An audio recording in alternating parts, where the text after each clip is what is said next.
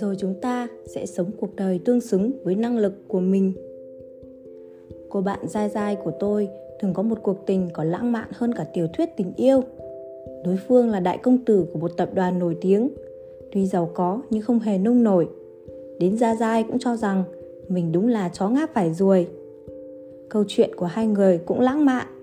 Ngày đó gia Giai thực tập ở một khách sạn lúc khách hàng ra về mới phát hiện trên ghế có một tập tài liệu theo quy định của khách sạn, cô ấy chỉ cần giữ nó cẩn thận, đợi khách hàng tới lấy là được.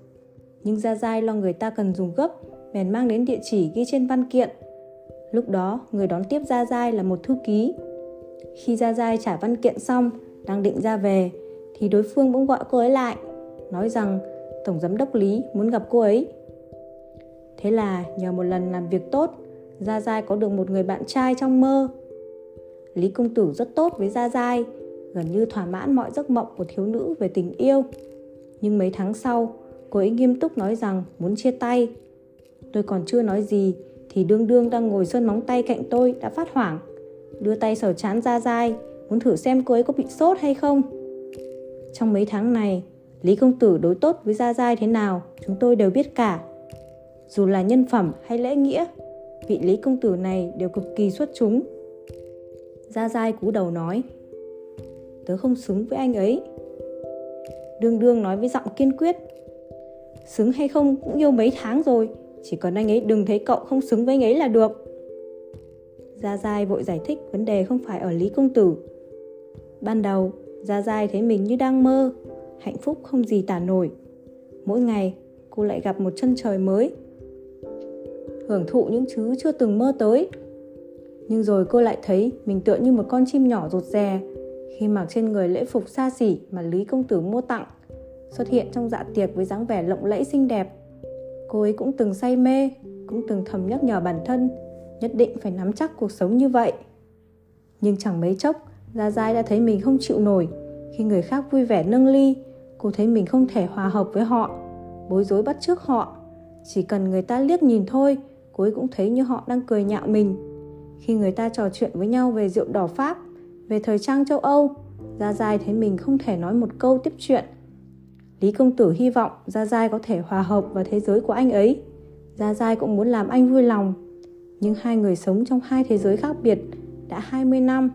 Dù trước khi dự tiệc, Gia Giai cũng học bù rồi, nhưng thỉnh thoảng vẫn làm trò cười cho người khác. Sau đó, mỗi lần dự những bữa tiệc như vậy, Gia Giai đều chỉ mong tất cả mau kết thúc. Lý công tử rất quan tâm Gia Giai, còn mời mời thầy giáo về dạy cô ấy tiếng Pháp, tiếng Anh, lễ nghi, âm nhạc. Thấy anh ấy hết lòng hết dạ như vậy, Gia Giai cũng chăm chỉ học, nhưng cô ấy ngày càng không vui. Nghĩ đến cả đời mình đều phải sống gò bó như vậy, cô ấy thấy vô cùng sợ hãi. Sự khác biệt giữa Gia Giai và Lý Công Tử cũng dần lộ rõ. Gia Giai thích ăn hàng quán ven đường, còn Lý Công Tử lại nghĩ những thứ ấy vừa mất vệ sinh, vừa không an toàn. Làm sao nuốt nổi? Thỉnh thoảng, anh ấy cũng gắng gượng đưa ra dai đi ăn, nhưng không bao giờ động vào những thứ đó. Cũng thường nhắc ra dai sau này không nên tới những chỗ như vậy. Trong khoảnh khắc đó, ra dai bỗng nhận ra hai người quả thực ở hai thế giới khác nhau. Cô ấy không đủ sức để hòa mình vào thế giới của anh ấy, cũng không đủ sức để anh ấy bước vào thế giới của chính mình. Nếu cố chấp leo lên cuộc sống của anh ấy thì cũng không có kết cục tốt đẹp. Sau khi chia tay, Lý Công Tử từng tìm Gia Giai mấy lần, nhưng cô không chịu gặp. Tôi hỏi cô ấy, không lưu luyến sao? Gia Giai nhìn bụi hoa dâm bụt ngoài cửa sổ, vẻ mặt nối tiếc mà mơ màng. Lưu luyến? Lưu luyến lắm chứ. Nhưng tớ biết tớ không xứng với người đàn ông như vậy. Ngoài buông tay thì tớ đâu còn lựa chọn nào khác. Nếu không, tất cả sẽ trở thành bi kịch cho cả hai. Đúng vậy, Gia Giai chỉ có bằng đại học tiếng Anh còn lập bập bõm chứ đừng nói là tiếng Pháp, tiếng Đức. Cho tới giờ, cô ấy còn chưa phân biệt được hai bản nhạc A Comer Amount và A Marie de Amount. Với cô ấy thì trứng cá muối và nấm cục truffle là những món khó ăn nhất. Lý công tử đã quen với cuộc sống ấy, nhưng Gia Giai cảm thấy nó quá khổ sở. Tôi rất khâm phục sự tỉnh táo ấy, nhưng cũng tiếc nuối. cậu thấy cậu không thể theo kịp cuộc sống của anh ấy nhưng anh ấy đã nói anh ấy sẵn sàng chiều theo cuộc sống của cậu. Gia Giai cười đau khổ. Không ích gì đâu. Tớ cũng chấp nhận sống theo cuộc sống của anh ấy Nhưng tớ không làm được. Anh ấy cũng không thể làm được. Huống chi Anh ấy vốn đã sống như vậy. Sao tớ lại ích kỷ kéo anh ấy xuống bằng tớ chứ? Gia Giai vừa ôm tôi vừa khóc nức nở. Từ đó, cô ấy đành chôn sâu tình cảm này vào lòng. Một năm sau, cô ấy quen một người bạn trai bình thường. Hai người cùng đi xem phim và ăn đồ nướng, sống những ngày đơn giản mà bình yên. Tuy rất nhiều người nối tiếc thay gia giai, nhưng gia giai nghĩ một người đàn ông như vậy mới phù hợp với mình. Mấy năm sau, lại tới mùa hoa dâm bụt nở. Gia giai mới lại nhắc tới chuyện tình năm xưa. Cô ấy nói tuy thỉnh thoảng thích một bộ quần áo, rồi chợt nhận ra mình không đủ tiền mua, tớ sẽ lại nhớ về quãng thời gian ấy. Nhưng tớ phải thừa nhận rằng, dù có nỗ lực tới mấy thì tớ cũng không thể vươn tới một cuộc sống như vậy. Có lẽ người khác sẽ nghĩ tớ chưa đủ cố gắng, nhưng tớ biết không phải ai cũng có tài năng siêu việt, năng lực của tớ có hạn. Tớ chỉ có thể sống một cuộc đời tương xứng với năng lực của mình. Dù có mơ mộng hão huyền thì sớm muộn gì tớ cũng bị ném về thực tại mà thôi từ bỏ một người bạn trai như lý công tử rất nhiều người đều thầm cảm thấy Gia Giai thật ngu ngốc nhưng giờ phút này tôi lại thấy Gia Giai thông minh hơn tất cả chúng tôi.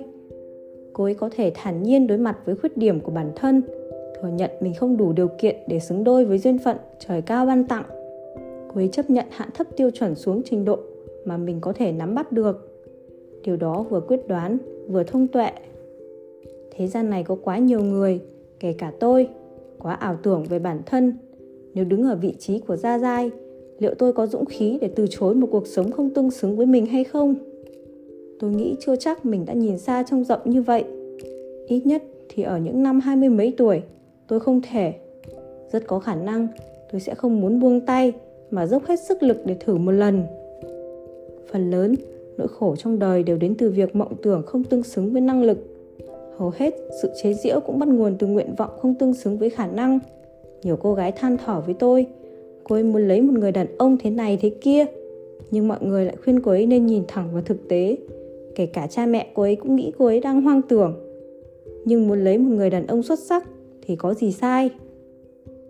Tôi nghĩ nếu hôm nay phạm băng băng nói cô ấy muốn lấy một người đàn ông xuất sắc thì người khác không những không chế giễu cô ấy mà còn hâm mộ người đàn ông mà cô ấy muốn lấy. Nói thẳng ra là, vấn đề chỉ nằm ở việc năng lực có tương xứng với nguyện vọng hay không. Nếu tương xứng thì đó là vấn đề về sự lựa chọn. Nếu không xứng, vậy đó là vấn đề về sự ảo tưởng. Bởi thế, mỗi khi có người hỏi tôi chuyện này, tôi luôn trả lời như sau. Dù bạn muốn sống thế nào, thì đó cũng là nguyện vọng của bạn.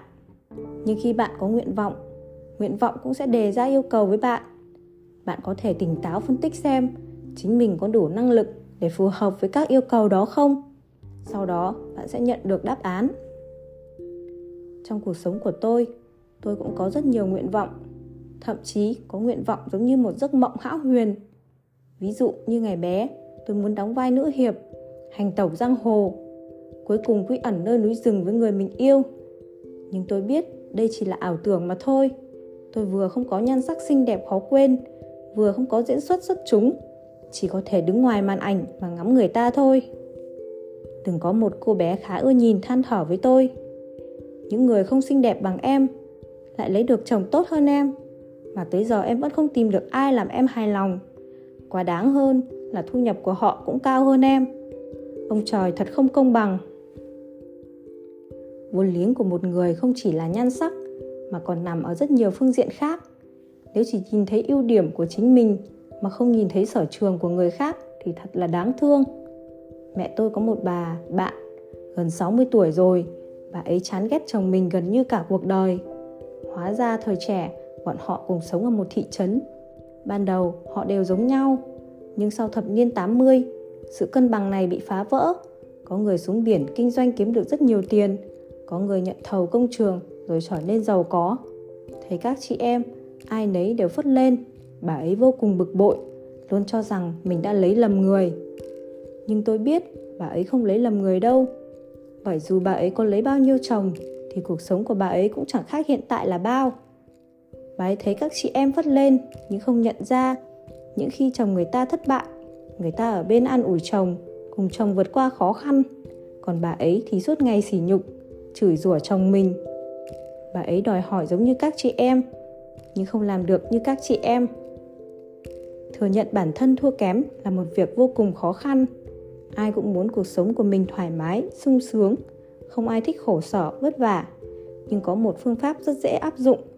Ấy là áng chừng năng lực bản thân, có đủ để đạt được nguyện vọng của mình hay không. Khi phát hiện ra năng lực không tương xứng với nguyện vọng, có thể tỉnh táo khách quan mà ý thức được bản ngã. Đó là đẳng cấp mới của trí tuệ mỗi chúng ta cuối cùng đều sẽ sống một cuộc đời tương xứng với năng lực của mình.